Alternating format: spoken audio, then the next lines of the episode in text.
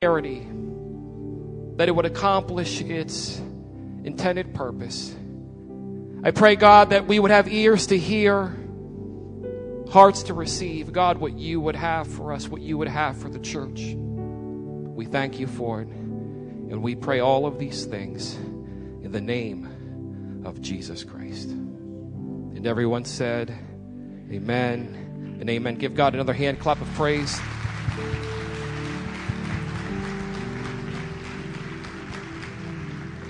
If you're able to, would you remain standing for the reading of God's Word? If you have your Bibles with you this morning, I'm going to invite you to open them to the Gospel of Luke, chapter number 5. Luke's Gospel, chapter number 5. We're going to begin reading in verse number 27. If you do not have a Bible with you this morning, the scripture will be on the screen for you, but Luke's Gospel, chapter number 5. Again, we're going to be reading verse number 27. This is the story of Matthew, the tax collector that Jesus will call to himself. This is the account. It's also found in Mark chapter 2, Matthew 9, but we're going to read it this morning out of Luke's gospel. If you're there, would you say amen? And verse number 27 says, After these things, he went out and saw a tax collector named Levi sitting at the tax office. And he said to him, Follow me. And look at Matthew's response in verse 28. So he left all, not some, not a portion, but he left all.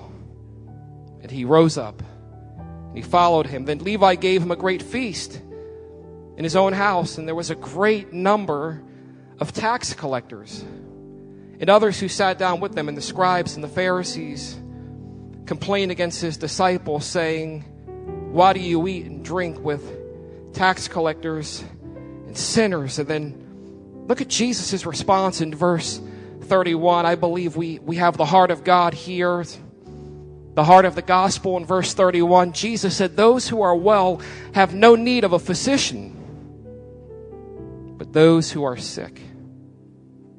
I have not come to call the righteous, the, the self proclaimed righteous, who see no need to repent, but I have come to call sinners to repentance. Look at verse 31 again. Jesus answered and said, Those who are well have no need of a physician, but those who are sick. I have not come to call the righteous, but sinners to repentance. Let's pray one more time. Again, Father, we thank you for this day. We thank you for your word. Your word is powerful, your word is truth. And again, God, I pray that our hearts would be open this morning for what you would have for us. Be glorified, be honored in all that's said and done. We thank you for it. We pray these things. In Jesus' name, everyone said, Amen, amen. You may be seated this morning.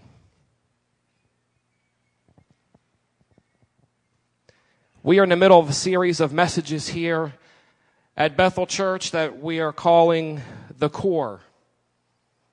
And in this series, we are looking at the core values here at Bethel Church. And we hear a lot in today's culture about core values, the, the need for them, and the importance of having them. And we have two definitions that we have been looking at. The first is from the business world, and, and it's here that we learn that our core values are our guiding principles. The principles that, that guide us and direct us so we don't drift. And today there's a lot of trends, there's a lot of currents, there's a lot of distractions, but our core values help guide us and, and they, they guide our conduct and they help keep us focused and they help keep us on course. The second definition, it comes from the fitness world. In the fitness world, you hear a lot about the core. The inner core, having a strong core and how we can how we can strengthen our core. And it's here the core values help us maintain strength. They help us to maintain stabilities. Our, our core values create a stable base.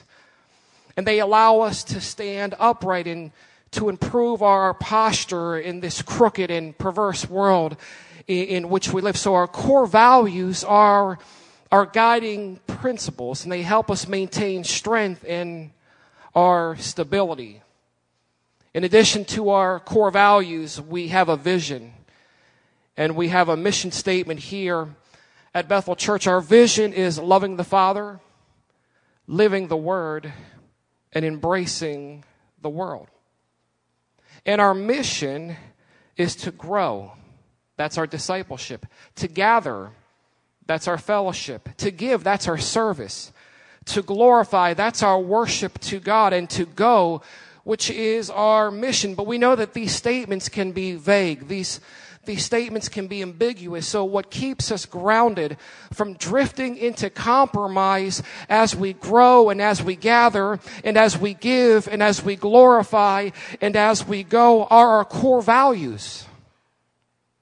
And it's our prayer that coming off our 75th anniversary celebration, that you as partners, those who have partnered with the vision and the mission here at Bethel Church would adopt and recommit to these core values as your own. So each week we've been looking at these core values, and there are six of them. In week one, we talked about biblical authority. We regard the, the Bible as the foundation of our faith, believing that it is the inspired, inerrant, and infallible Word of God. We believe that every word in, in, the Word of God is inspired. Every word is God breathed. The scripture says holy men spoke and wrote as they were moved, as they were carried along by the Holy Spirit. And so everything we do here at Bethel Church is being built upon the foundation of the Word of God. Can I get an amen?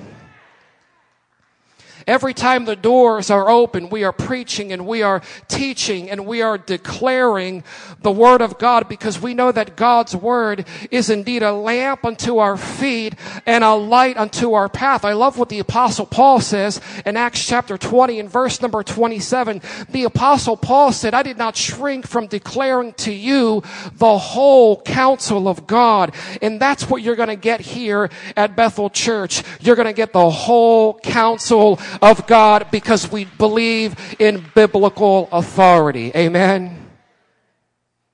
The second core value that we believe in is Holy Spirit empowerment.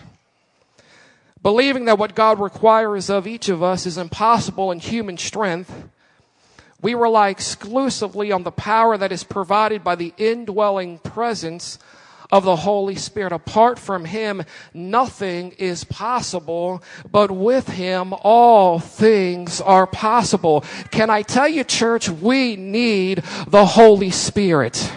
We need the Holy Spirit. When you see everything that's taken place in our world, in our, in our country, in our society, in our schools, we need the Spirit of Almighty God. The Word of God teaches what's required of us, the lives that we are to live, the attitudes that we are to have, the fruit that we are to bear as Christians, the way we are to treat one another, the way we are to forgive those who hurt us. But can I tell you, church, these cannot be done in our own own strength, in our own power. They are only done through the Spirit of God living inside of us to strengthen us so that we can be and accomplish all that God requires of us. Apart from Him, we can do nothing, but with Him, all things are possible. As Pastor Evan mentioned last week, we are unashamed in our belief in the authority of scriptures, but we are also unashamed in our belief that those same scriptures scriptures tell us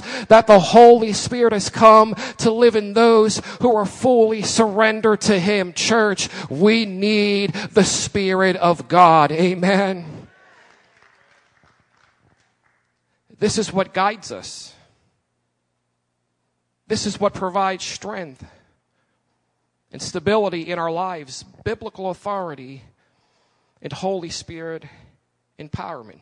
And today we're going to look at our third core value, which goes hand in hand with Holy Spirit empowerment, and that is relational evangelism. Turn to your neighbor and say relational evangelism. Following the example of Jesus, we will develop real relationships. Meet people where they are and walk with them on the path that leads to salvation through Christ.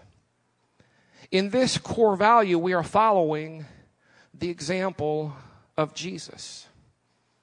When we arrive in Luke's Gospel, chapter 5, Jesus is still in the city of Capernaum. He's very popular at this time. In fact, the chapter begins, it says that multitudes of people are surrounding Jesus and, and Jesus immediately in chapter five, he, he heals a man with leprosy. And then after healing the man with leprosy, he enters inside of a home and, and, and there's a large crowd that is gathered in this home. The religious leaders are present. I love what the word of God says in Luke 5 verse 17b. This is the second half of verse 17.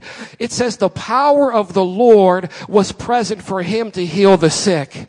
How many of you are thankful that the power of the Lord is still present to heal the sick? Amen. Amen. You know the story Four guys are carrying their friend a paralytic. They can't get into the doors. They can't get in to see Jesus. They climb on the roof. They lower him down into the middle of the meeting where Jesus is. Jesus heals him. Jesus forgives him of his sins. It's a very popular time in the, in the life and the ministry of Jesus.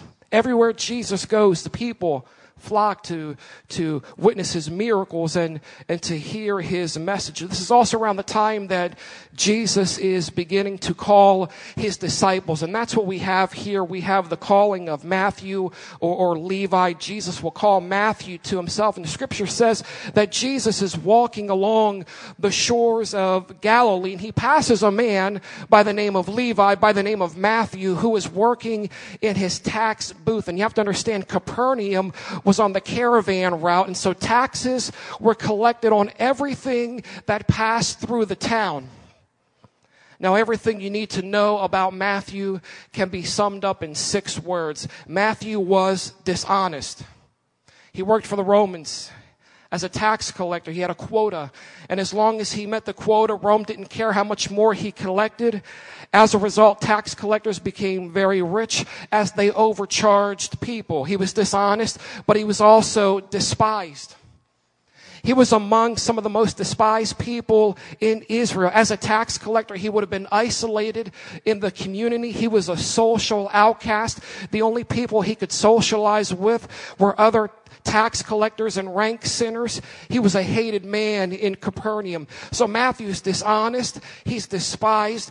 And we know that he was also disqualified. Tax collectors were not allowed to give testimony as a witness in a court of law because no one trusted them. He would have not been allowed to enter into the temple. He wasn't allowed to go into the synagogue. His offerings would have been rejected as well. We also know that as a tax collector, he was disloyal. Though he was Jewish, he was considered a traitor because he worked for the hated Romans. He turned his back on his family, his nation, his God. He was also detested he was classed with murderers and robbers, although tax collectors were considered the worst. Jewish people despised the tax collector more than the Roman official, more than the Roman soldier. Sometimes the children would come up and spit upon the tax collectors because they were encouraged to do so by their parents. He was also disgraced. And by extension, his family would have also been ostracized by the community. He was a letdown to his family. He was the source of shame. And here is a man, church. He's dishonest. He's despised. He's disqualified. He's disloyal. He's detested and he's disgraced. And I love what the scripture says in verse number 27. It says that Jesus saw him. That Jesus saw him. And I've got to stop here for a moment and just say this. I don't know about you, church, but I'm thankful there was a day when Jesus saw me. Amen. I'm thankful there was a day when I was lost and I was dead in my trespasses and sins against God that Jesus saw me. Jesus didn't pass me by. Some of you here today, there was a time when you were dishonest. There was a time when you were disqualified. There was a time when you were disloyal. But the Lord Jesus found you. He saw you. He looked beyond your faults and saw your need. And Jesus turned your hopeless end into an endless hope. If you're thankful this morning that Jesus saw you, would you just give God a hand clap of praise this morning? Hallelujah. Bless the Lord. Bless the Lord.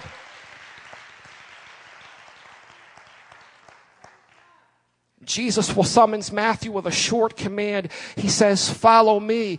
And in, in, the Greek, this is in the present tense, and it literally means be following me. And I love how it, it translates in the Amplified. In the Amplified, it says, follow me as my disciple, accepting me as your master and teacher, and walking the same path of life that I walk. It is a call for Matthew to leave his old life behind and to begin a new life following Jesus. Can I tell you, church, you cannot follow God and still hold on to your old way of living.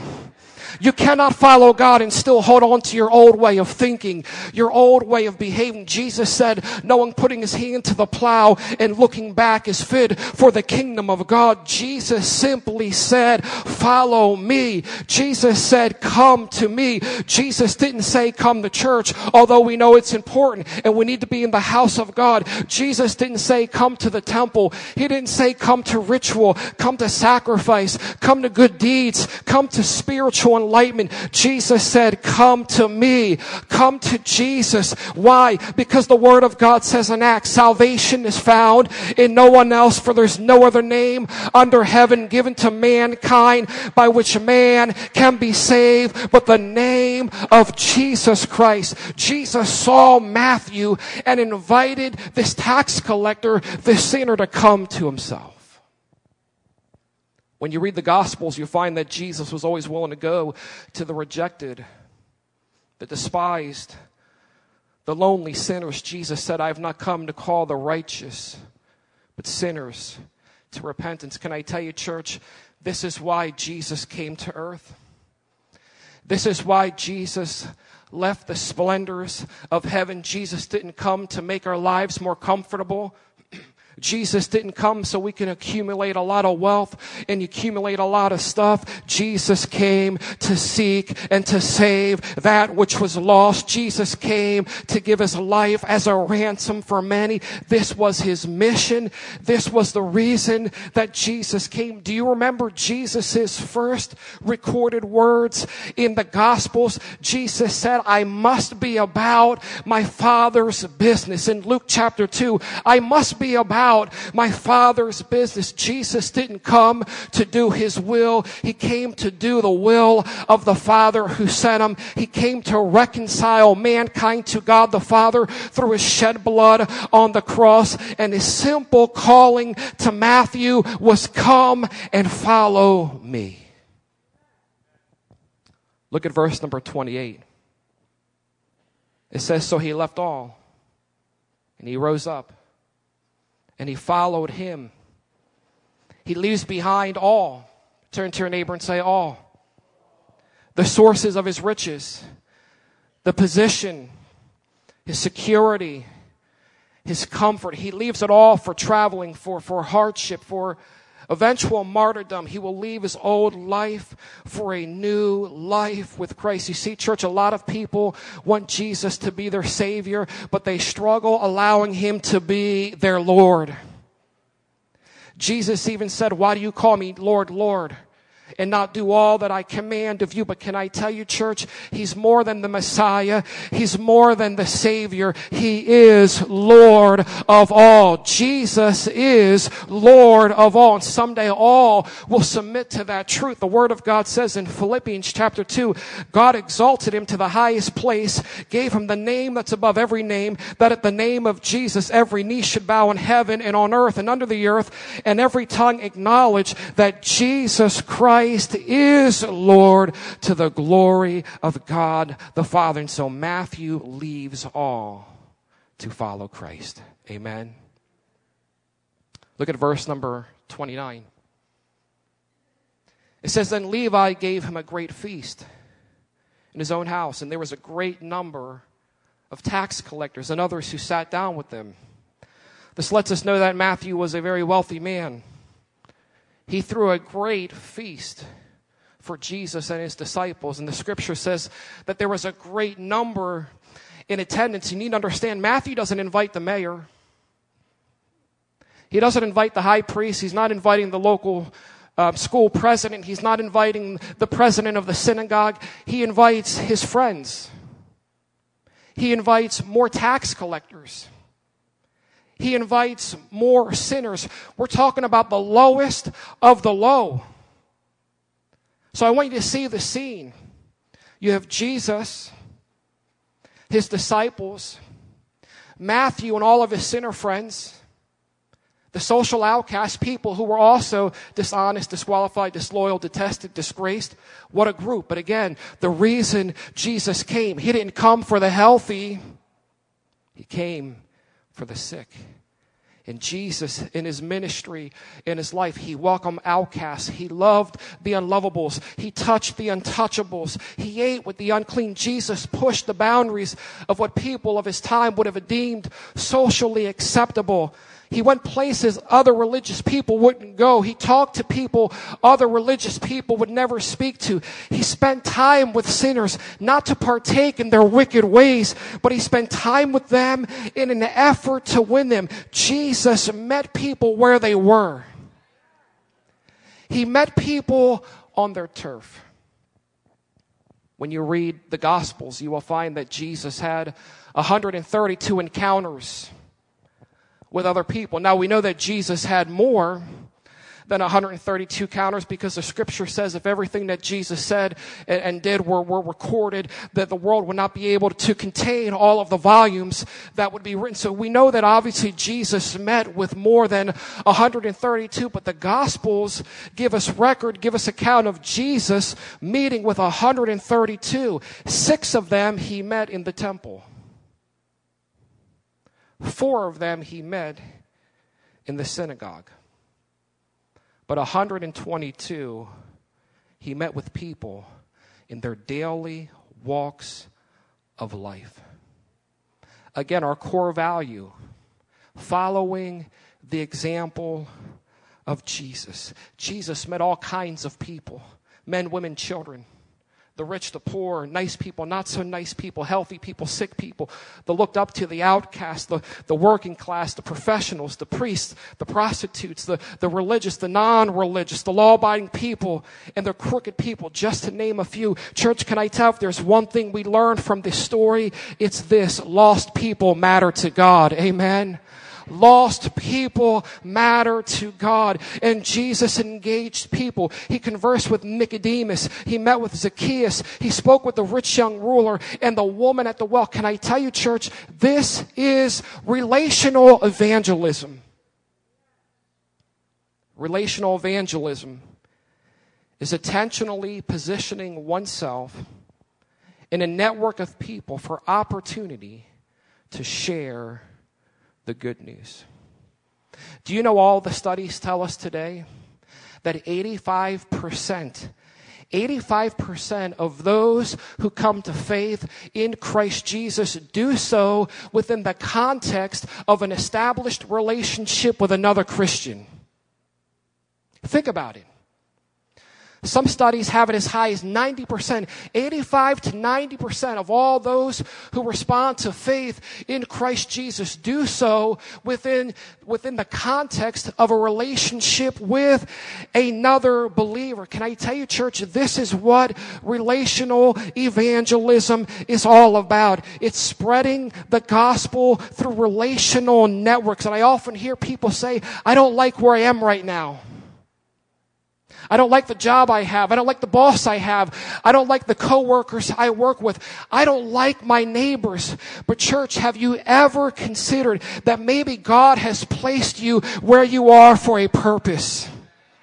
If you're a child of God, the scripture says the steps of the righteous person are ordered from above. They're ordered by the Lord and each of us lives in a mission field, a sphere of influence. I call it a personal network. You and I know someone, a relative a friend, a teammate, a neighbor, a student, a teacher, a player, your coach, a boss, a coworker, and I believe God has placed you in their life for a purpose. You're not there by accident. You're not there by happenstance. God has strategically placed you in their life for such a time as this, and they need someone like you to love on them. They need someone like you to pray for them. They need someone to care for them, to stand by them, to support them, to help them, to care for them. Jesus genuinely genuinely cared about those who came in contact with, and he gave us a model for how we are to share our faith. 72% of Americans, 72%, 7 out of 10, 7 out of 10 in this room admit to one thing they do not know their neighbors. You may say hi. You may wave to them. But my question is, church, do you know them? Do they know that you care for them? You may not share a fence with your neighbor, but can I tell you, church, you can share in their burdens. You can share in their concerns. Can you imagine right now what would happen if every Christian went home and simply focused on their neighbors? Letting their neighbors know God loves you and I love you and I'm praying for you. We say it all the time people don't care how much you know until they know how much you care. We had an outreach this past summer in August. It's called Serve Week. And in Serve Week, we got outside of the four walls. We partnered with around 40 different organizations. We had 90 different serve projects. We had 350 volunteers from this church who participated in Serve Week. If you participated in Serve Week, can you just indicate by slipping up a hand? Can we thank all of these who participated in Serve Week?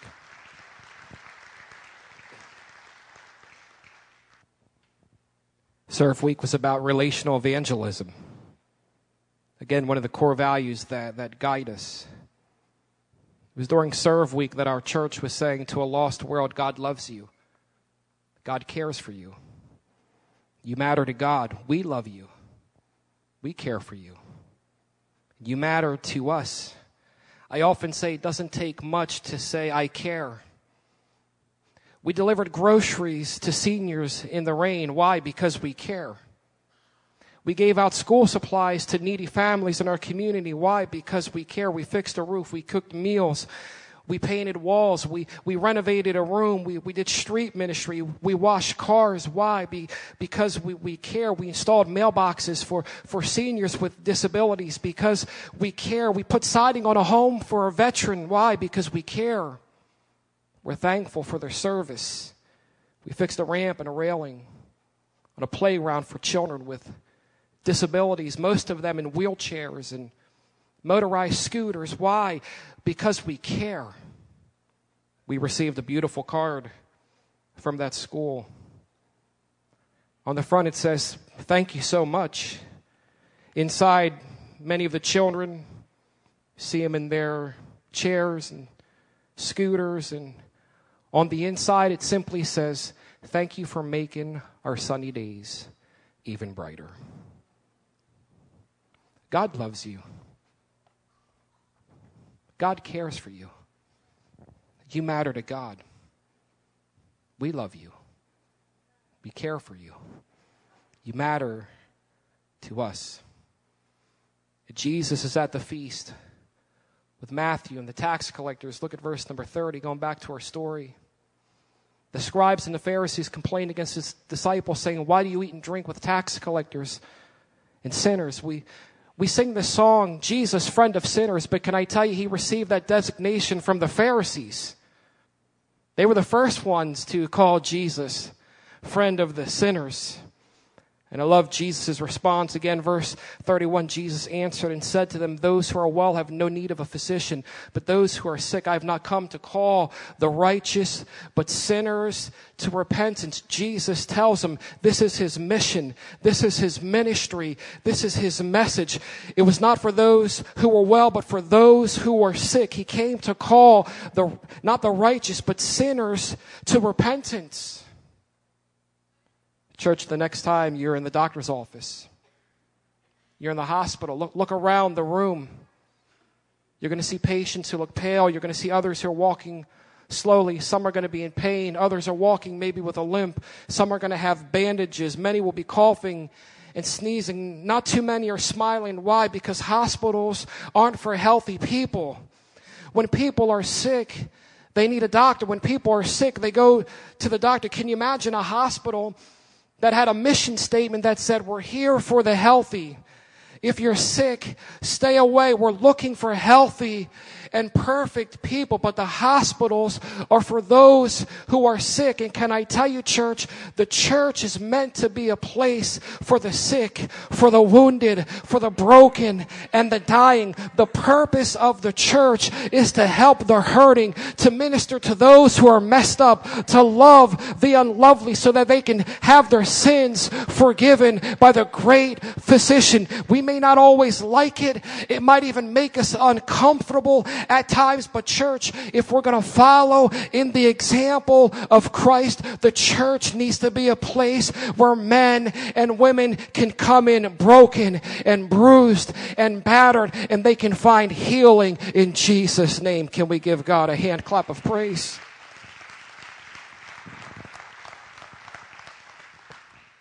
This is not the only time the Pharisees will challenge Jesus on this issue. In fact, if you fast forward 10 chapters to Luke, Luke 15 and verse number 2, the Pharisees say, This man receives the sinners and he eats with them. And, and I love Jesus' response in, in Luke 15. It's different than his response in, in Luke chapter 5. In Luke 15, Jesus is going to tell, share with them three stories.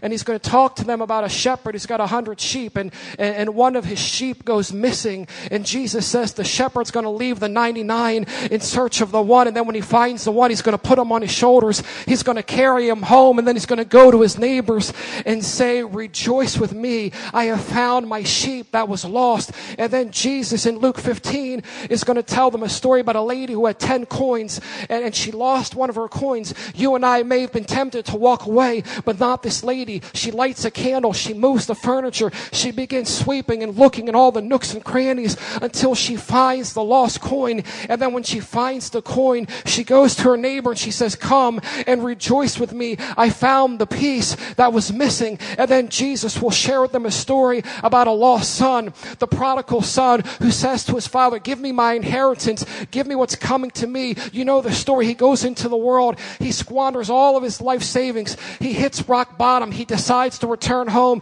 Jesus says his father sees him coming and the father runs and wraps his arms around his neck. And then the father goes home and says, tonight we celebrate because my son was once dead, but now he's alive. He was once lost, but now he is found. Can I tell you, church, the reason I believe that Jesus shared with us the three stories about the lost sheep and the lost coin and the lost son is because a lost people matter to God. And God is not willing that any should perish, but that all would have everlasting life. And if you're here this morning and you're here today and you have a spouse or you have a son or you have a daughter or you have a family member that's not serving God, who's away from God, I want to encourage you today. Keep praying. Keep believing. You may have given up, but God hasn't given up. Lost people matter to God. Lost people matter to Jesus and lost people should matter to us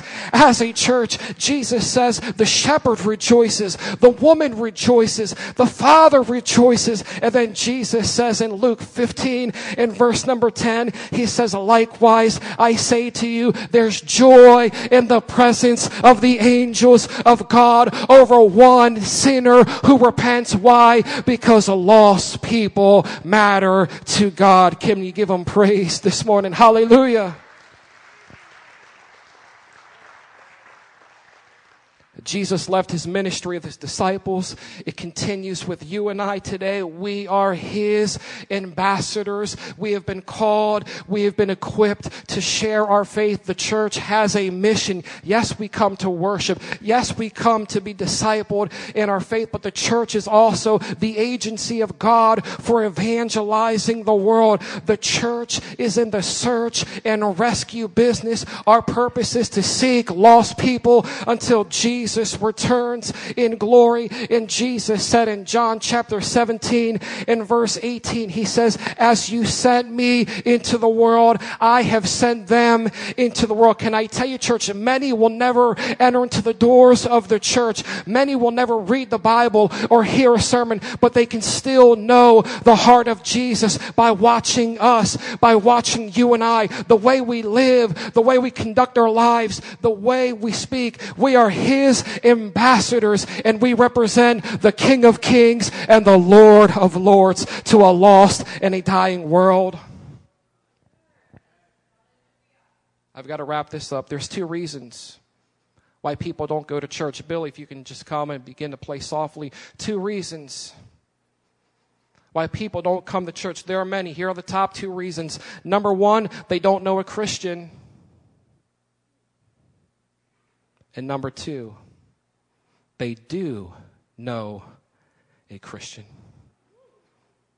Hypocrisy undermines our evangelistic efforts like nothing else. But clearly, church, before we can effectively preach it, we must first live it. Billy Graham once said, We are the Bibles the world is reading. We are the creeds the world is needing. We are the sermons the world is, is heeding. Christians are walking epistles written by God and read by men. We need to be people today who walk the walk, who also talk the talk, people who before they speak even a single word, give evidence that there's something different about them. You may be the only Bible that someone ever reads. And my question today is this Are you legible?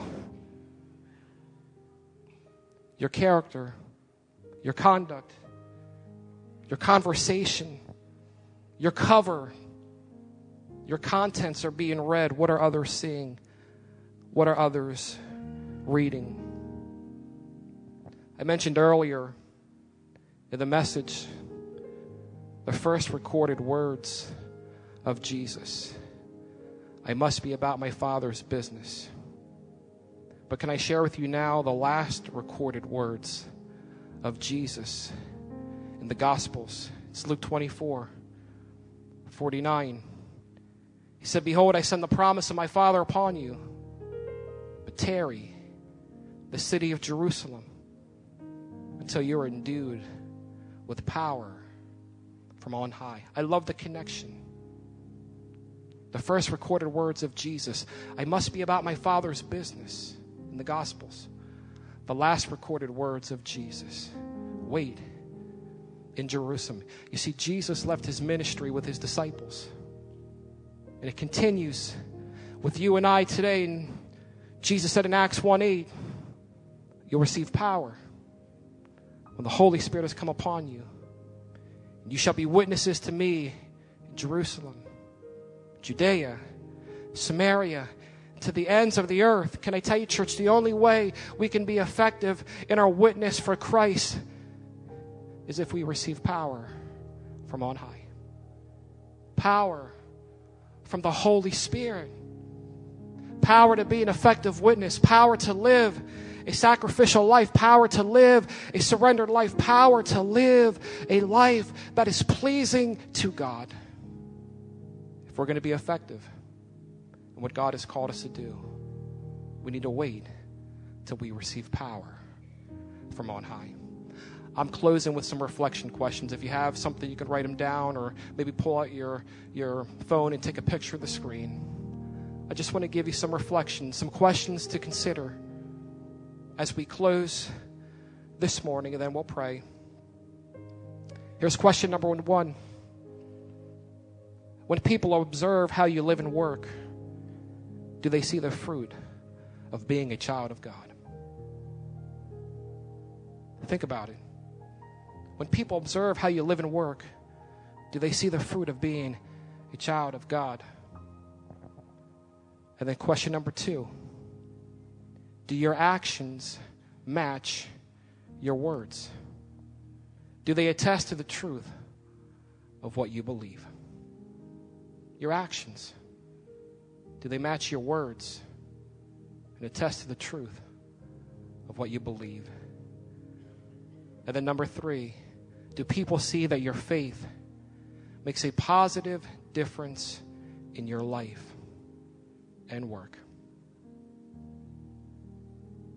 And as you consider those questions today, and as you consider those questions this week, before you leave, I want you to think of one person, maybe two, someone in your network. It might be a neighbor, it might be a coworker, someone in your family, someone who needs to hear the message that God loves them God cares for them. And they matter to God. Their sins can be forgiven. Think of somebody, person or two, write it down. And this week, let's be intentional. Let's be intentional as we are empowered by the Holy Spirit to touch others with the love of Christ. Would you stand to your feet this morning?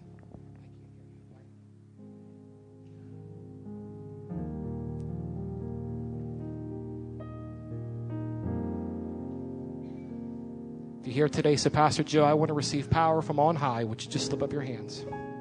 Slip up your hands to be an effective witness. Father, you said in your word, do not say four more months and then the harvest. Lift up your eyes for the fields are ripe unto the harvest. And then, God, we're reminded of the words of your Son in John's Gospel, chapter 9. When Jesus said, I must work the works of him who sent me. For night is coming when no man can work. Father, we are your ambassadors. We represent you, the King of Kings and the Lord of Lords. And you've given us as a church and as believers a mission and Father, we know the only way we can accomplish this task, the only way that we can accomplish this mission is if we are endued with power from on high.